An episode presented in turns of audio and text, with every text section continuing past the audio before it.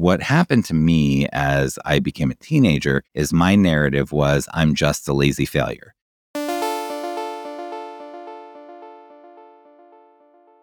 You're listening to the Mindful Mama podcast, episode number 386.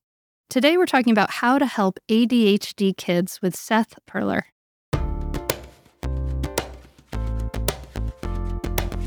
Welcome to the Mindful Mama podcast. Here it's about becoming a less irritable, more joyful parent. At Mindful Mama, we know that you cannot give what you do not have, and when you have calm and peace within, then you can give it to your children. I'm your host, Hunter Clarke-Fields. I help smart, thoughtful parents stay calm so they can have strong, connected relationships with their children. I've been practicing mindfulness for over 20 years. I'm the creator of Mindful Parenting, and I'm the author of the best selling book, Raising Good Humans A Mindful Guide to Breaking the Cycle of Reactive Parenting and Raising Kind, Confident Kids. If you have not done so, hit that subscribe button so you never miss an episode. And if you have gotten any value from this podcast, do me a favor and go over to Apple Podcasts, leaving us a rating and review. It helps the podcast grow more. It will take 30 seconds, and I greatly appreciate it from the bottom of my heart. You appreciate it, don't you, Maggie? Uh, yeah, sure. Thanks, honey.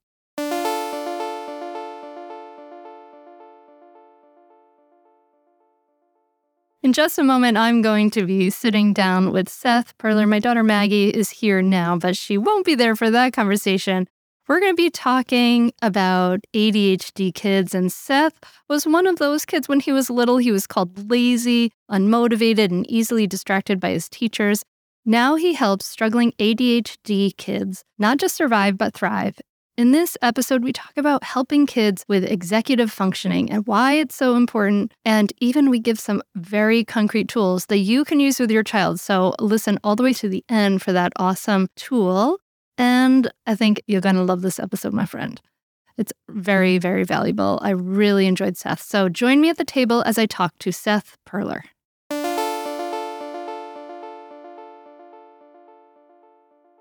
Do you want to stop yelling and have your child listen to? Well, I have exciting news for you. If you're hearing this right now, it means that the doors to mindful parenting are open at mindfulparentingcourse.com. This only happens for a limited time, and it may be perfect for you if you want to be that patient, calm parent, but you're afraid of being walked all over you're losing it and you want to be that steady, peaceful parent, you don't have a cohesive method and you take in bad advice like just count to one, two, three. Mindful parenting is an evidence based system that not only teaches you how to calm your reactivity, but offers you a ton of personal guidance. A lot of other parenting coaches talk about the best way to respond to your child, but guess what? They don't walk you through the research proven practices that it really takes to create changes that actually last. Mindful parenting teaches you the specific steps to create cooperative, loving relationships for life. In mindful parenting, you can learn how to stay calm, even if you find yourself shouting hourly now. Be present for your child no matter what they're going through. Resolve conflicts easily without yelling or taking away the iPad. Set limits without your child resenting you for days afterward. And build trust between you and your child so that you avoid misery in the teen years. The doors are open now at mindfulparentingcourse.com. Unlike other programs in Mindful Parenting, we offer one on one coaching to every member and weekly drop in coaching sessions. Don't wait anymore. You and your kids are worth leveling up. Go to mindfulparentingcourse.com and join now before the doors close again. That's mindfulparentingcourse.com. I'll see you there.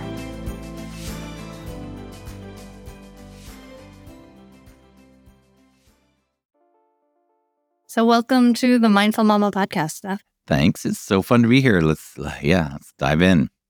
All right. So, I'm excited to talk to you because we have a shared passion about the prefrontal cortex that I'm excited to dive into. But before we get there, I want to talk a little bit about you and your story. When you were a kid, you were called lazy, unmotivated, easily distracted. And I imagine that was incredibly hard. What was your childhood like and what struggles did you go through as a student?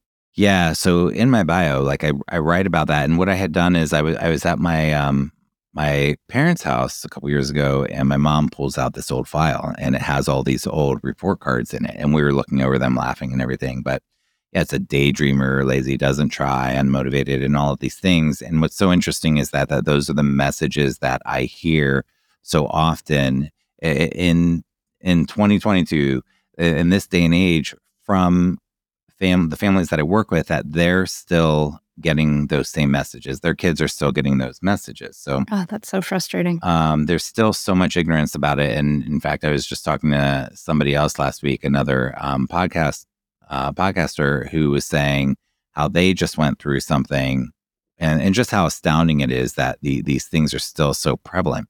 But my childhood, as far as this stuff is concerned, first of all, I, I was adopted uh, into this fantastic family who did not understand ADHD, know I had ADHD or executive function challenges or anything. But in first grade was when I first started getting the messages. And they were basically what you were you were saying, you know, unmotivated, doesn't try. The the they were gentler in, at younger ages, and then as they got more into middle school, it was more uh, they were more critical. But there there are all those sorts of messages. And for me, I really did start to internalize those messages. And what happened to me as I became a teenager is my narrative was I'm just a lazy failure. Now, we all have an inner critic, and our inner critics say different things, but the one that mine defaulted to is I'm just a lazy failure. And I know now, after looking at it, it, it that that was such a convenient one for me to just say, oh, well, I can't do anything right. I'm not even going to try. And it, it, was a way for me to get pity and get people off my back. That's kind of how I use I mean, I would use different messages, but that was my biggest inner critic voice. I'm just a lazy failure. And so I, I really internalized that shame. I became very depressed, anxious. Um, but if you were to look at me, I was a free spirited, happy kid. But inside, when and I'm an extrovert, inside, when I was alone by myself in my own thoughts, uh, it was a dark place. Wow. Uh, there was a lot of inner critic, a lot of I can't do anything right. I'm never going to be able to figure this out. Never going to be able to do anything with my life. Oh. And um, a, a lot of self hatred and very cruel self talk. So that's kind of, you know, and, and then I've again vacillated between this like kid who had so much wonder, so much creativity, so playful, love human beings, love animals. Like I was out in the world in a way where I love connecting with people. So I think that also, you know, a lot of the um, disabilities that people have are invisible. And that was certainly for me, one of them is that I really looked like a happy person in terms of that when I was with people, I really probably was having a great time and really engaged and really living in a lot of my strengths. But in my own uh, mind, um, in my story about my worth as a human being, it was pretty dismal. I can really relate to what you're saying about like the extrovert being engaged thing. Did you feel like you were on like a roller coaster emotionally? Mm. Because I, I mean, at least for me, I, I don't, I don't identify as ADHD in any way, shape, or form, but as like a highly sensitive person and extrovert, I, I was always like when I was with people, I was so on. I had so much enthusiasm and just so engaged by life and doing all the things. And then I can really relate to that. Then there would be like a deep dive a lot of times, sort of when I was moments on my own that that would happen to me, sort of my pre my meditation practice. I mean, that was a big piece for me was that that roller coasterness. Does that sound sound like something that was there for you? I was on a roller coaster, but I don't know that I felt like I was on a roller coaster because when it was dark, it felt like that was never going to end. Yeah. Like I was going to feel like yeah. that forever. And when it was good, I almost didn't notice it. Time went by so fast. Yeah. And so it's not like I was self aware enough to to reflect and be like, oh, I'm on a roller coaster. It was just like whatever I was in in the moment was there forever. Was where I was at. was always. and I think that might be related to some of my executive function stuff in terms of part of executive function is reflection and self awareness and metacognition. Mm-hmm. And while I was a really introspective person in a lot of ways, in some ways, I like in this way, I wasn't reflective enough to back up and zoom out and be like, oh, I'm on a roller coaster. You know, it was just like when I was in the moment, it was like, oh my gosh, yeah. life sucks. People suck. Everything sucks. The world's yes. a horrible place and it's just getting worse. And it just felt like that would never end. And then again, I kind of missed. And I think that one of the practices in my life today, you alluded to mm-hmm. meditation and mindfulness, but is to enjoy how good something is when it's good Oh, is like a practice I, I work on actively today to really notice how amazing things are when they are. Yeah, yeah. Because then uh, we we also have our negativity bias, right? That's like focusing on the things that are negative. And you talk in your bio, you talk about how you turned it around. Like things got pretty bad. Like, you know, high school, you know, college. You were living with your parents, and it, it wasn't good. And you talked about asking for help. So I'd love it if you could just like dive a little deeper into this, like how you turn that around for yourself. Yeah, I guess for me, you know, I, I almost failed out of high school.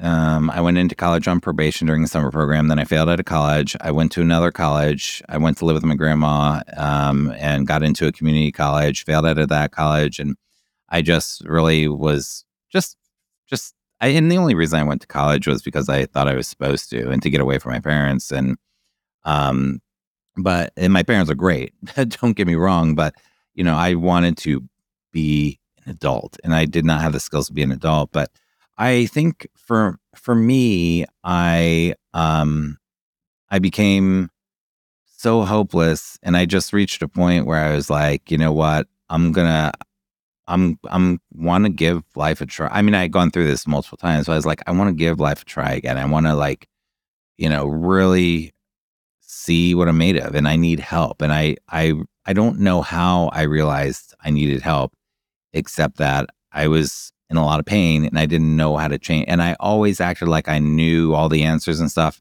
And for the first time, I was like, I don't know anything. I can't trust myself. When I think I know the answers, I don't. I really don't. And I don't even know when I'm lying myself. At that point, I was like, I'm going to ask for help. And I really just started learning the, I'll say, skills of asking for help and doing, I was just like, I'm, I'm willing to ask anybody and just, I'm not ashamed of it and just be like, hey, will you please help me? And whether or not I get it, I'm going to ask. And I'm like that to this day. It's almost comical in my personal life. Like people who know me really well, but I'll ask for what I want slash need and, and shamelessly today. Um, and not necessarily tactfully, but, um, but I will ask for, for what I want. And, but that's where I learned it is I was like, will you help me? And will you help me more? And will you help me more? And really, uh, I guess not just asking for it, but learning to receive it. Um, is part of that. Like, okay, thank you. I'll, I'll receive the help. I'll really take that into consideration. One of my saving graces is that when I would hear, when people would try to help me at this point in my life, and I would hear something that I didn't like from them, and my nervous system, I couldn't articulate this then, but my nervous system would get agitated and I'd go into fight, flight, or freeze or whatever. One of my saving graces was when I re regulated or downregulated or got, you know, back to my baseline, I was always asking myself, is there truth in what that person said? Uh, almost inevitably, there was, like, but my initial reaction, so we can use the terms respond and react. My initial reaction was always that jerk or that whatever, you know, they don't, who, who are they to say that? They don't know me, blah, blah. But I would go back and I would say, is there truth in what they said? So that open mindedness for me was a real saving grace. Stay tuned for more Mindful Mama podcast right after this break. I want to tell you about a great podcast that you should check out, especially if you ever deal with any school system, which you probably do. It's called Understood Explains. This season of the show is hosted by teacher and special education expert Juliana Urtubey, and it's all about how to navigate individual education plans, also known as IEPs. And this season of Understood Explains covers topics like how to tell if your child needs an IEP and busts common myths about special education. So I checked out the episode on the difference between IEPs and 504 plans because my daughter Maggie uses a 504 plan and it was really, really helpful. It went over all the differences, which one's better, how to get them, different myths and what your rights are, all kinds of different things that you should understand if your child may need extra help in education through an IEP or a 504 plan. The tone is super helpful, friendly, and smart. I highly recommend you check it out. To listen to Understood Explains, just search for Understood Explains in your podcast app. That's it. Understood Explains. We are supported by Mysteries About True Histories, affectionately known as Math Mysteries About True Histories. It's a weekly show full of time travel puzzles, hidden equations, history, and lots of laughs. I highly recommend this podcast. It's really wonderful, especially if you have kids like around like six plus, but it can totally be enjoyed by the whole family. So I listened to the episode, The Pirate Queen, and you're just dropped right in the middle of the action. People are fighting, there's a sword fight. And then these kids, they've gone on a time travel mission and they have to solve problems in the midst of it. And it really just like exemplifies everything we support here at Mindful Parenting. You know, kids who are adventurous, doing things on the world, they're capable. And then they do things like they have to do math, they have to think critically, they have to code break and pattern solving and all this great stuff. Beyond just the Pirate Queen episode, which I highly recommend, episodes transport listeners to moments in history too, like Pythagoras, ancient Greece, the era of the Aztecs, Sir Isaac Newton's England, and more. So jump in with your family, follow the adventures of Max and Molly on an adventure through time with puzzles and hidden equations and laughs. And it really does make learning really fun and really cool. Perfect for ages six and up New episodes drop every Thursday, each stacked with so much laughter that your kiddos won't even realize how much they're learning. So tune into mysteries about true histories with your kids, and you can follow and listen on Apple Podcasts or wherever you get your pods. That's mysteries about true histories. We're going to pick up where you left off because I love this idea, this open mindedness that you describe in this asking for help and is there truth in what people said and this this is like what you're talking about in a lot a lot of ways is like getting that larger awareness um, into the picture right? You know coming you know you're you're talking about that that piece and i'm wondering if that started to kick in like as you're in your your early 20s right? Like that is when we know now we know that the prefrontal cortex starts to fully develop. So let's talk about that you talk a lot about executive function. Let's talk about what is it and how does it pertain to kids who are suffering um, with ADHD? And what are the things that parents and teachers should understand about it, but don't really understand? Well, executive function is how the brain or the prefrontal cortex of the brain or the frontal lobe or the front third of your brain, if you put your hand on your forehead right now, the part of the brain right behind your hand, that that is what helps us to execute tasks. To so the word executive the word execute to get things done, to execute tasks, complex tasks. So you and I are recording uh, a show right now. We're executing a pretty complex task. In order to do that, we had to use different executive function skills to do this. We had to plan, uh-huh. we had to organize, we have to prioritize.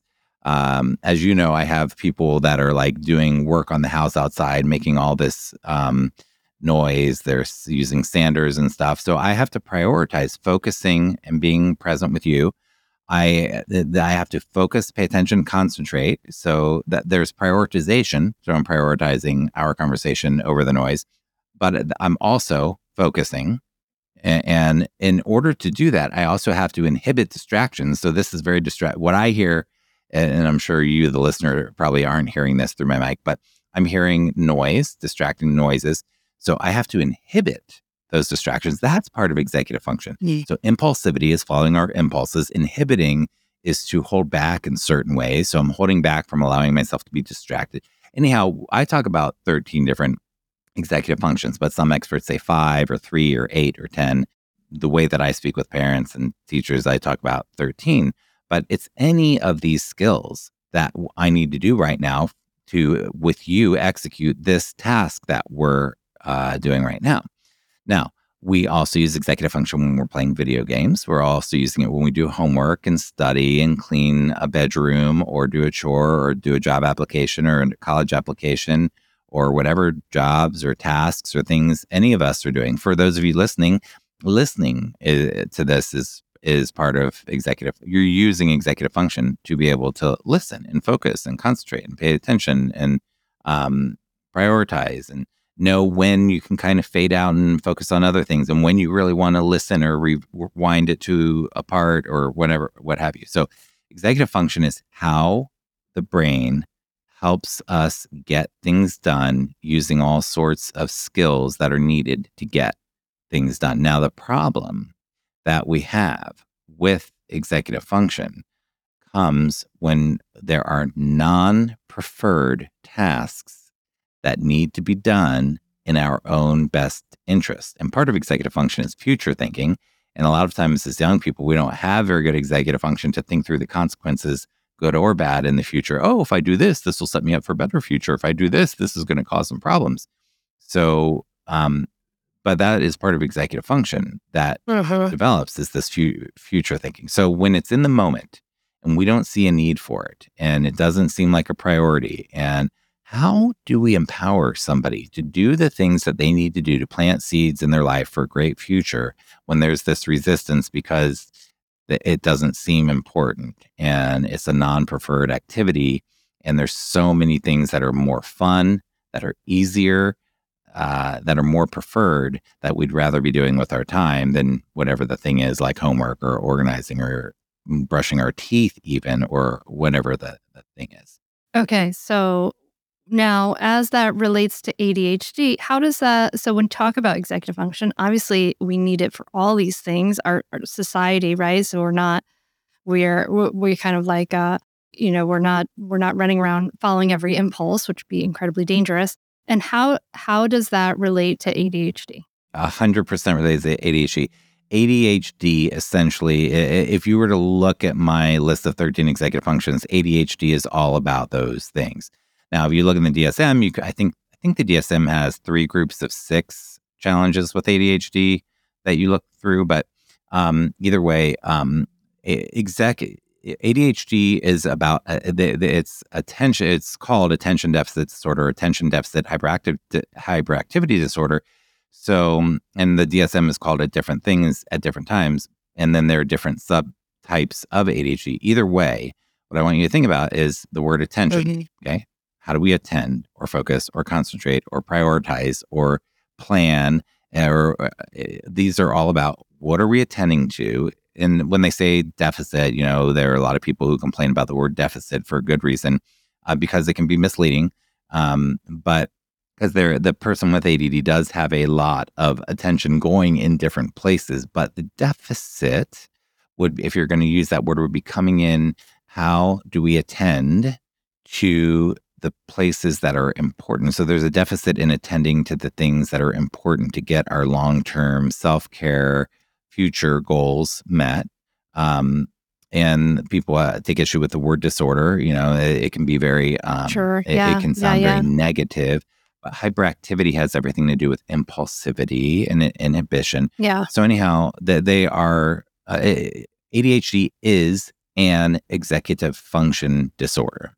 Okay, yeah. So if you're if you you know don't have the ability to in- inhibit distractions, to prioritize, to plan, you know, if that you know for whatever reason, whether it's you know it's developmental or it's practice or right whatever, right? Like there's a delay in that function in your brain. That this is, is obviously something that's going to um, have have all these incredible consequences. Yeah, the same. So yeah, we're still calling kids lazy and unmotivated. That's so sad. Oh my gosh, it's frustrating. Yep.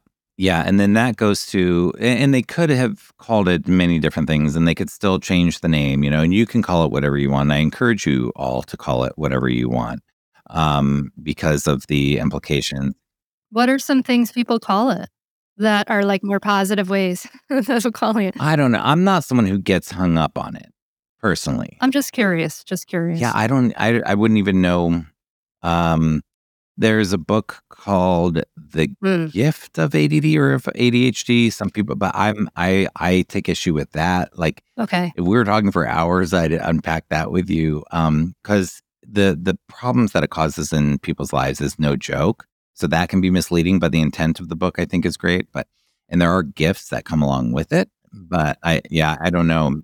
Yeah, yeah, yeah. There can be strengths, I'm sure, that come along with it, but you suffered enormously. And kids who have these challenges. Like these are real challenges that are really inhibiting them in their lives. So yeah, we don't want to downplay that. Real human suffering. And that's that's the thing. That's where it becomes a quote disorder. Like if you look at the verbiage in uh, the DSM, it says something like they've had the person has shown such and such amount of whatever it is, six of these symptoms for X amount of time, however many months or whatever it says, and it, it it's interfering with their life. I mean, that's the thing. Is it's if it's interfering with your life, it's a problem. So we're looking at how how do we really uh, like build somebody's strengths, but also deal with some of these challenges to give them enough skills to be able to execute things to have a great life.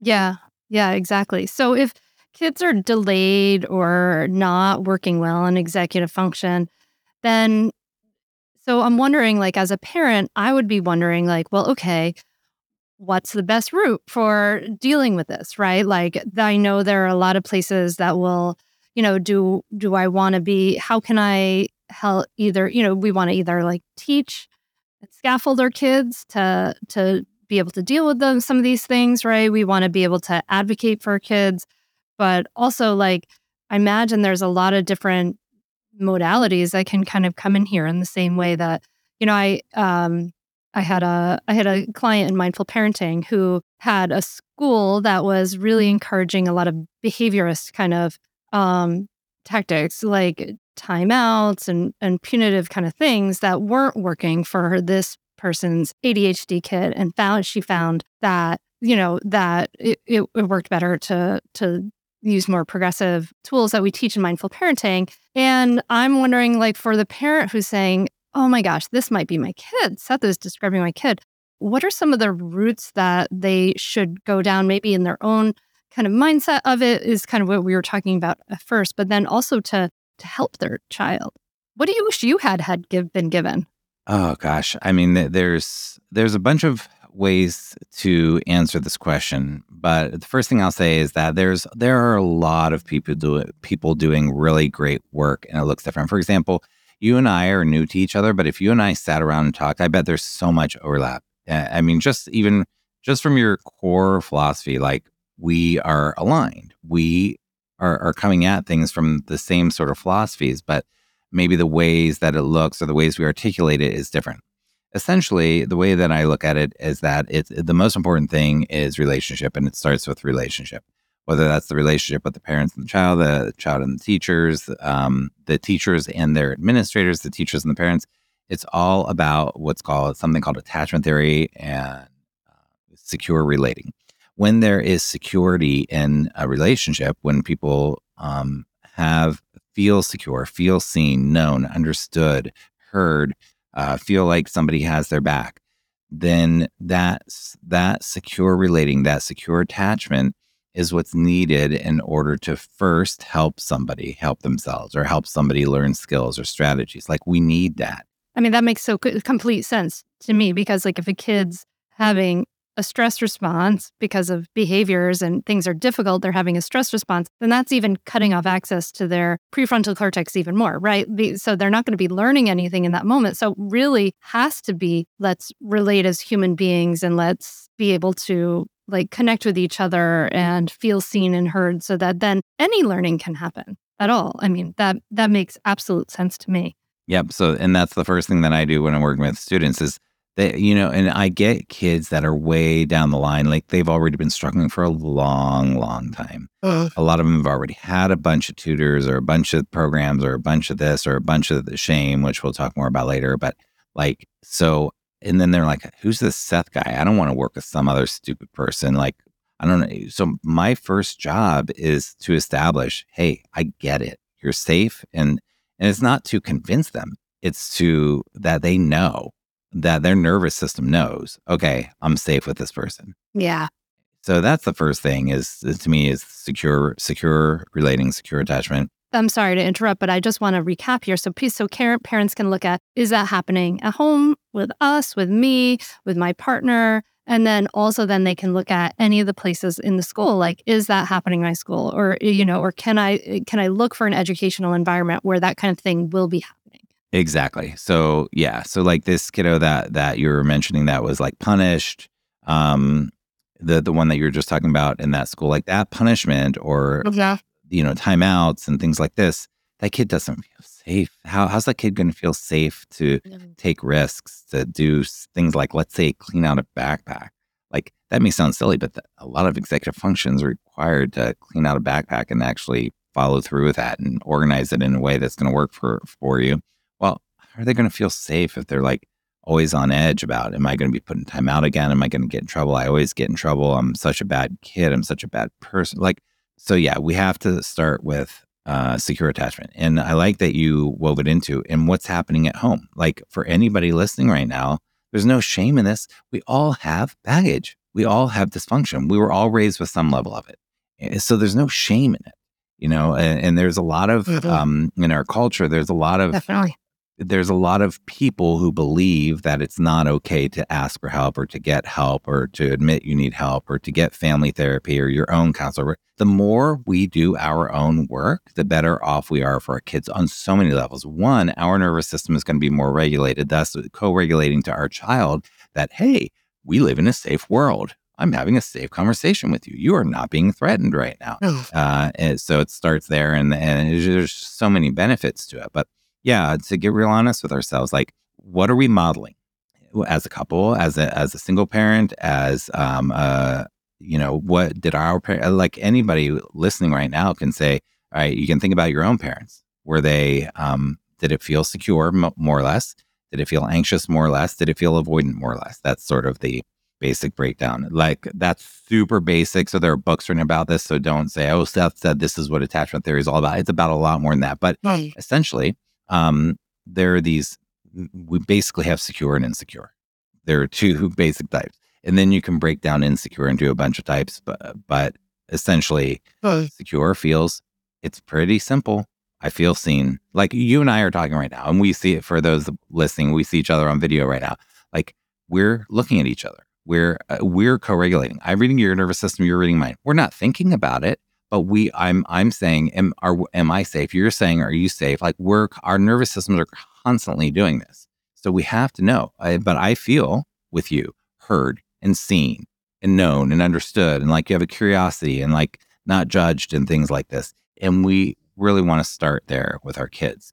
So, and I'm going to follow up after that. But did you want to? Yeah, no, I mean, this it's so interesting though because I imagine for a, a parent with a uh, an ADHD kid or those symptoms and things like that, they may have exhibited to their kid like a bunch of frustration because they're confused. They're maybe worried for their kid, right? They may be frustrated. Why can't you just do this thing that I'm asking you to do, right? So that may, you know, have led to feelings of unsafety for that child, like that. I'm not going to ask mom about cleaning my backpack because she's just going to freak out at me, right?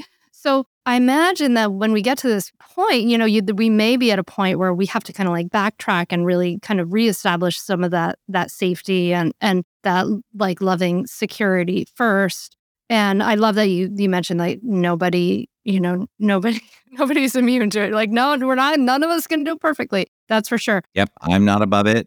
Yeah, But we want to think like, oh, you know, we don't want to be that source of, you know, and and and I think I guess I don't know. I'm answering my own question here, but like, you know, i if we that is the case for you and you're listening to this, like that's something you can acknowledge. Hey, I'm really sorry that I made you feel this way about these things. I realize, you know, I'm I want to tell you I'm here to help you, right? Like that's where we probably the stance that we really need to come from is this place of what does your child need to succeed and how can you be a helper in that way like how can you be you know someone who can be a coach and a scaffold for those things i imagine yeah, and and you and again, we may have learned like we have may have been raised with messages of if somebody's not doing something, they're just lazy. Yeah. And the person listening, you right now, may have may have said to your kid today, stop being lazy, motivate yourself, just get started. What's going on? You know, and that's not those messages that you've learned are not going to just go away overnight too. And so don't shame yourself if you say things that uh, that you don't intend to say in the moment. But I love what you just said about you know we can we can do. You didn't use these words, but we can do healing around this and say, hey, uh, that that is secure to be to say, hey, that these are some things I've said. Um, really, that's not my intention, and like this is healing. Uh, healing needs to happen, you know. So either way, we want to we, we don't have to be perfect by any means, but we want to move more and more in the direction of secure relating and further away from anxious or avoidant types of relating. So that's what that is what in my opinion is going to be most helpful. Now, part of how we do that, I, maybe all of how we do that is what you talk about with mindfulness, being mindful. How do we be mindful? Well, we do the hard work around this stuff. We start to notice, oh, I said this. Oh, I did that. Oh, my nervous system does this in these situations. And we start to notice I love the word notice in terms of mindfulness, but we start to notice, be mi- become mindful of these experiences, thoughts, emotions that we're having. The more we are mindful of these things and notice these things and do the work around it that allows us to be more mindful, the more we can respond rather than react in the situation, which means the more we can support our child the way we really want to support our child. So eh, part of it, this starts with that, with with the relating, and then we move into not necessarily. And I should say simultaneously, we move into well, our kiddo. You know, it's not like we're going to like connect a bunch of executive function neurons by doing the bright, perfect magic things. Tuesday. you know, it's like they need to be Yeah. very um, empathetically and compassionately and and lovingly uh, taught how to do the systems and or in organizational structures that they need to manage school and life and to plan and to organize and to declutter and to um, manage impulsivity and inhibit when it's appropriate and to do any any of the uh, to focus or pay attention or remove distractions um, or to task initiate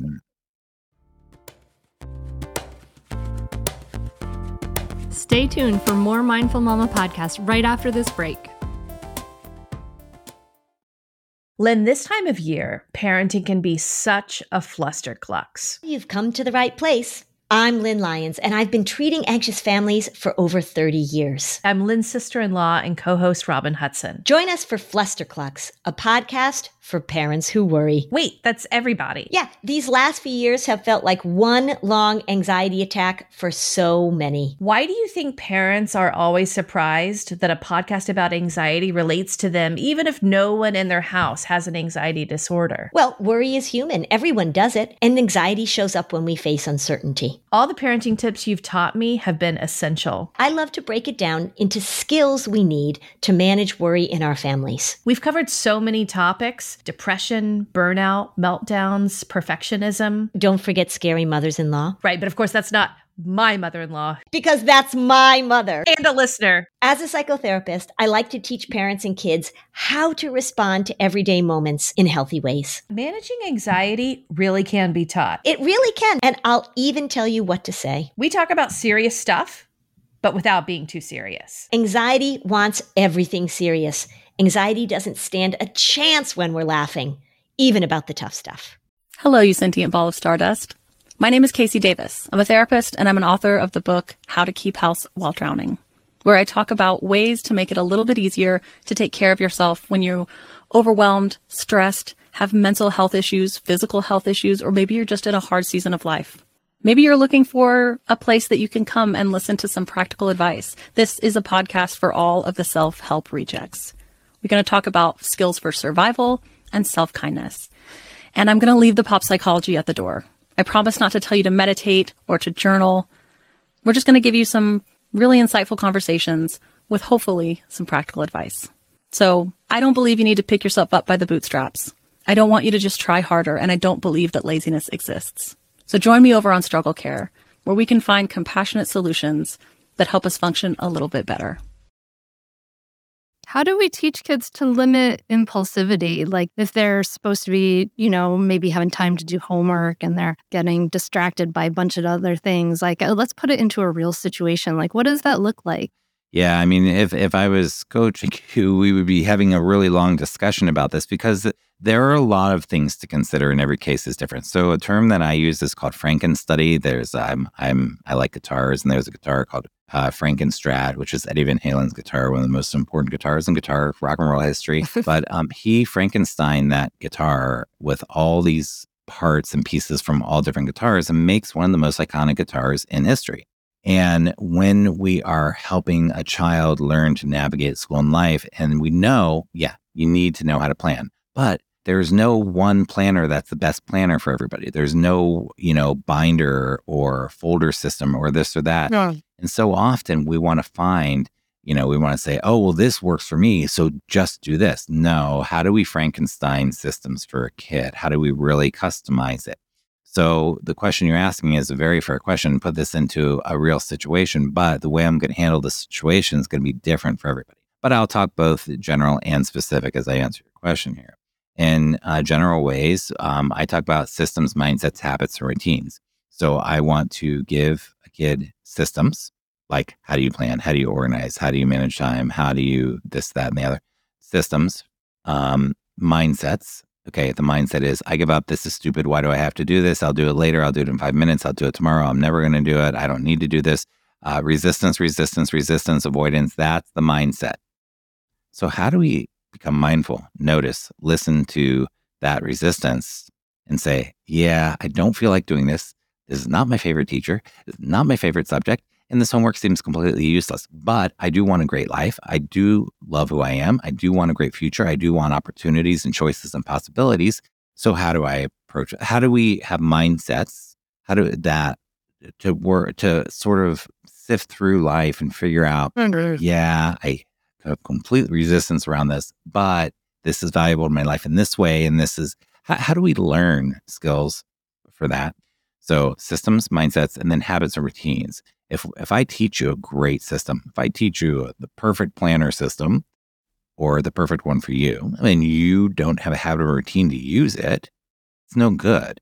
So we need systems, habits, mindsets, and routines. So that's how I teach people in a general way. And then I go further by saying, when we first learn these things, we're at this sort of foundational place. So foundations is what I teach first, the foundations of the systems, mindsets, habits, and routines.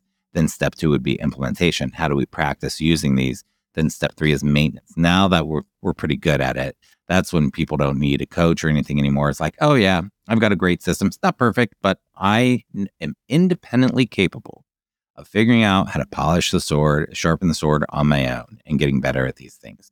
So we're trying to get somebody to just this maintenance mode where they have good enough things in place that they've turned they've turned a corner. It's not perfect, but they're not where they were. They've turned a corner with systems, mindsets, habits, and routines where they've had a foundation, they've implemented them enough where now they can maintain them and, and use them. And they're, and this is where like the parent can go, okay, finally, it's not perfect, but we can really breathe a sigh of relief. Like this kiddo is able to move in the direction they need to. And so this is kind of like the learning process, right? Like first, the, I mean, the idea I think of is like first we do it for them, then we do it with them, then we watch them do it, and then they do it on their own, right? So it's all about those sort of middle steps in there. Yeah, yeah. And and that I think you used the word scaffolding earlier. Is that right? Mhm. That's your scaffolding. Yeah. Scaffolding. Okay. Systems, mindsets, habits, and routines. And this is all coming from a place of security and support. And you're probably talking to your kid about what's happening in their brain, right? Like, hey, like this is something that's uh, that you need some support on, you know, because XYZ, and that's fine. And that's just part of life, right? Yeah. Ideally, you're having yeah great dialogue around this. Yeah, shame free, compassionate, supportive dialogue around this, like you would want with anything. Yeah, because they need to understand. Okay, so un- gosh, I wish we, you know, we had. There's so much. Obviously, we could talk about this with it. I know the parents of ADHD kids are like, keep going, keep talking. But I think it's so important to touch on the the, the piece of the shame and and is it possible to shame proof our kids who are suffering in this way from comments and judgments from other adults and kids who just don't know? Yeah, I would say um, I, I don't know if it's possible to shame proof anybody. And what I'm, but but that doesn't mean we shouldn't be putting effort towards whatever that would look like. And the reason I say that is because a lot of what I've learned is that there's value in, um, again, to the mindfulness, to noticing a response and a reaction. I still, you know, you and I are uh, in this uh, digital world. I get really sometimes mean YouTube comments, weird comments, but robots, things like that, you know, and it's like, I still am like, what is that about? That's not what I said in the video or the, you know, like, and so um, we still, I'm still human, Yes. right? And so I'm just using that as an example that we can use here. Like, like I, you would think I'd be pretty far down the line of not being impacted. You are now a robot. stuff. But the the, No. the reason I say that is because No impact. I don't want to get under my skin because I have like I'm not shame proof. Yeah. You know, it, it's like, um, but the the amount of impact it has on me is so minimal because I have tools around it. So that's what we want to do is like give them tools to to experience and notice what their nervous system is feeling, what their narrative and their story and their mind and their mindset and their perspective of the thing is, and have the tools to say, wow, when that thing happened, I felt shame. I felt horrible about myself. But then I got to reflect and say, that is not who I am. This is who I am. And this is what was going and to be able to take stock of a situation and look at it and move through it and uh, deal with uncomfortable feelings and not be ruled and owned by uncomfortable feelings, but to be able to notice them and say, oh, this is what happened in my body when this thing happened. And these are the thoughts that I had. And, and these are the thoughts I want to keep. And these are the ones that are not serving me. So to have tools around that stuff, I think is how we sort of move towards shame proofing kids, if you will. Now, what the heck does that look like? How how do we do that? I, I how do you do that? And then I'll I'll I'll give you sort of where my brain goes with that. I guess what I would say, I would start to notice, I would notice what are the thoughts that I'm having. I would notice the feelings. I would work, I would feel them. I would kind of be there with them. And then I would start to just question, right? Is that true? Is that really, really true? And is this helpful? You know, is if I'm having the thought that I'm a terrible parent, I'm a crappy podcast host, whatever it is, like, is that really, you know, is that a helpful thought? No, it's not. It, it doesn't even matter ultimately if it's true or not. It just matters is it helpful to like, am I going to show up in the world better if I tell myself I'm a terrible podcast host? No, I'm going to be like a, a mess, right? So I like to be very practical about it in some ways, but then really feel the feelings. And how did you learn those skills? I learned them from, you know, mindfulness teachers and and things like that for many years, you know, but it was just about talking about them and I think that learning, I know, I'm kind of hoping our kids can learn it from us, right? I'm hoping we can be like verbal and transparent enough in our own work that they can see like, oh, this is normal that we have difficult feelings and that we that people have to deal with them and, and process them, right? Because we don't process them, then it's like some unprocessed, yucky emotional hamburger that's just going to come out in some gross way, right? We have to process, we have to have a digestive system for it. And what was like one of the like books or classes or people or something that really was a game changer for you? For me, the RAIN process um, by Tara Brach. The what? RAIN process by Tara Brach, Ah. and I, t- I talk about it in Raising Good Humans. But it's it's RAIN. It's just a process for taking care of our difficult feelings, and it's me. It stands for recognize, accept or allow, investigate, and then nurture with self compassion. Nice, nice. Yeah, one one of mine was uh, um, wherever you go, there you are. John Kabat-Zinn. Love that book. Uh, so I I think that w- what's good about us talking about this is that in noticing how for both of us this is something that's taken a very long time. Oh, It doesn't have to take as long with kids because we're in the unique position that we can mindfully, intentionally teach them these skills by us like learning a lot about it and learning some tool, cool tools. But um, one of the things that I do a lot is I do different types of temperature checks with kids. So, and they're very, like you said, they're very open ended. Um, and what we often do is we resort to sort of lectures and logic and reason with our kids, trying to get them to see the light rather than allowing them, uh, like asking more open ended questions, allowing them to come up with their own solutions. Um, because not always, but oftentimes they actually will, if we guide them with open ended questions, come up with their own great solution where there's buy in and ownership and they're more likely to do it. So, temperature check is a great way to do that. So first we're doing our own deep inner work, regulating ourselves, you know, and we're going to be hopefully be approaching them in a place from a regulated place and a, a more responsive and less reactive place in the first place. But then doing temperature checks is a great way to non-judgmentally be like, how's it going with this or that? So you can do temperature checks with uh, class a teacher, a day, how was your day, a week, a situation, um, any anything you can imagine, you can do a temperature check. One of them that I'll do is called a high low. So I'll say like, "Hey, what's your high low from this podcast episode? What's the best thing uh, about it and the worst thing about it?" And you would answer me, however, but that gives me a lot of insight in eh, that's so much deeper into what's going on that then can a- allow more dialogue for us. So, or I might say, Hey, tell me about your podcast since you started it. What's your temperature check on it overall on a one through 10? And you're like, Oh, well, it's an eight or it's a six. Or, or I say, Well, what about this? a- What about your audience? What's your temperature on the audience? What about your temperature on the technology part of it? Or I can ask specific things and you can be like, oh, that part's a three. And I can be like, why? So I'll say, what's your temperature? They'll say the number. I'll say, why? Then they say, whatever. Well, I love this, Seth, because a number is much easier to say than all the stuff about after why. This is brilliant. It's I and that's It's the an, yeah. I don't know. That's the genius of what the temperature check is. Because if you just say a number, it's easy. It's an easy answer. I love this. And yeah, so I'll say, what's the number? Then I'll say, why? And then I'll give more wait time. So our impulse is after they say why is for us to mess it up by responding too soon. So a lot of times I'll just keep quiet. Yeah, yeah, yeah. or I'll say, "Tell me more," or I'll say, "Go ahead, I'm I'm still listening." Like I I want after that for initial why I I want to let them know emotionally uh, that their nervous system is still safe to keep talking because they're so used to being cut off and not being able to to complete thoughts. Oh. So I'll say, "Tell me more," or whatever. So it's what is it? What what's the number? Why? Tell me more. So wait time, however you want to look at it, unpack it more. Then, what would it take to make it one number higher? So if it's three, what would it take to make it a four? If it's a ten, what would it take to make it a ten point one? If it's one of those kiddos, if it was a six, what would it take to be a six point one three eight seven five? And whatever they can relate to, but what would it take to make it a tiny bit better? I'm not saying what would it take to make a three a 10?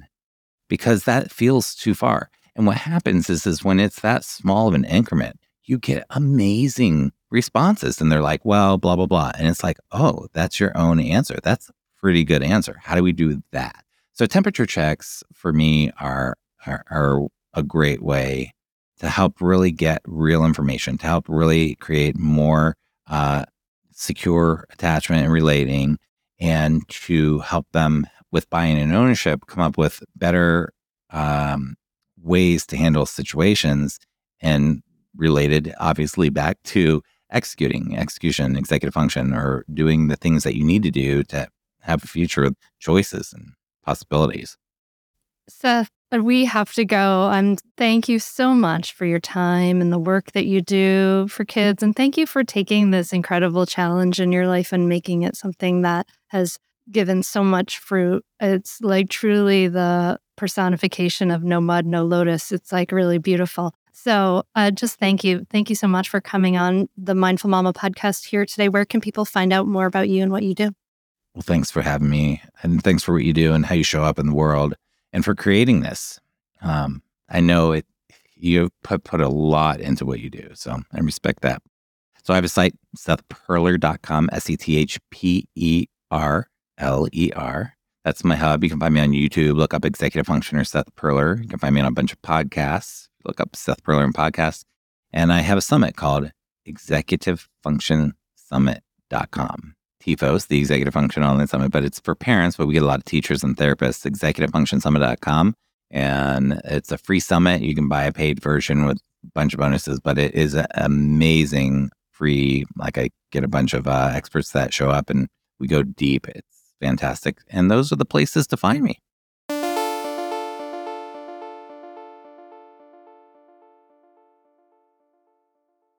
Thank you so much for listening. I really love talking to Seth. I hope you got as much out of it as I did because it really jives with everything we do at mindful parenting and with raising good humans. Yes, yes, yes, yes to everything Seth said. So, so right on. So, thank you. And if you enjoyed this episode, please share it. If you share it on Instagram, tag me in it at Mindful Mama Mentor. You can share it in your stories. You just share it with your friends who also have ADHD kids. Yeah.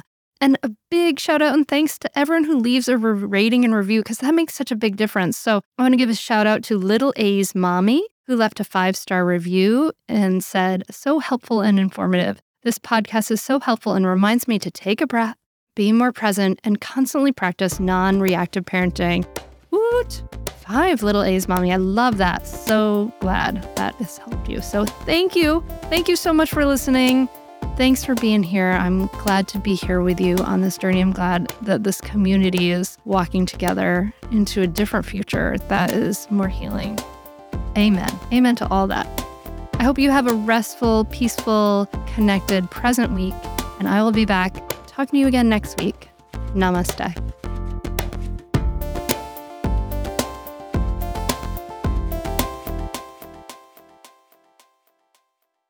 I'd say definitely do it. It's really helpful. It will change your relationship with your kids for the better. It will help you communicate better. And just, I'd say communicate better as a person, as a wife, as a spouse. It's been really a positive influence in our lives. So definitely do it. I'd say definitely do it. It's so worth it. The money really is inconsequential when you get so much benefit from being a better parent to your children and feeling like you're connecting more with them and not feeling like you're yelling all the time or you're like, why isn't things working? I would say definitely do it. It's so, so worth it. It'll change you. No matter what age someone's child is, it's a great opportunity for personal growth and it's a great investment in someone's family. I'm very thankful I had this. You can continue in your old habits that aren't working, or you can learn some new tools and gain some perspective to shift everything in your parenting. Are you frustrated by parenting? Do you listen to the experts and try all the tips and strategies, but you're just not seeing the results that you want? Or are you lost as to where to start? Does it all seem so overwhelming with too much to learn? Are you yearning for a community of people who get it, who also don't want to threaten and punish to create cooperation? Hi, I'm Hunter Clarke-Fields, and if you answered yes to any of these questions, I want you to seriously consider the Mindful Parenting membership. You will be joining hundreds of members who have discovered the path of mindful parenting and now have confidence and clarity in their parenting. This isn't just another parenting class. This is an opportunity to really discover your unique, lasting relationship, not only with your children, but with yourself. It will translate into lasting, connected relationships, not only with your children, but your partner too. Let me change your life. Go to mindfulparentingcourse.com to add your name to the waitlist so you will be the first to be notified when I open the membership for enrollment. I look forward to seeing you on the inside. mindfulparentingcourse.com.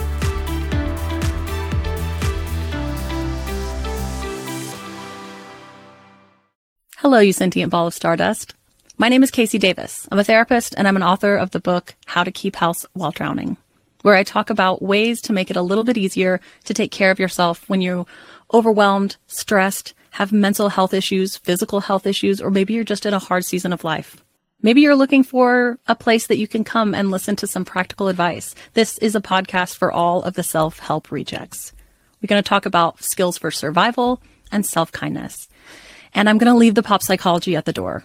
I promise not to tell you to meditate or to journal. We're just going to give you some really insightful conversations with hopefully some practical advice. So I don't believe you need to pick yourself up by the bootstraps. I don't want you to just try harder, and I don't believe that laziness exists. So join me over on Struggle Care, where we can find compassionate solutions that help us function a little bit better.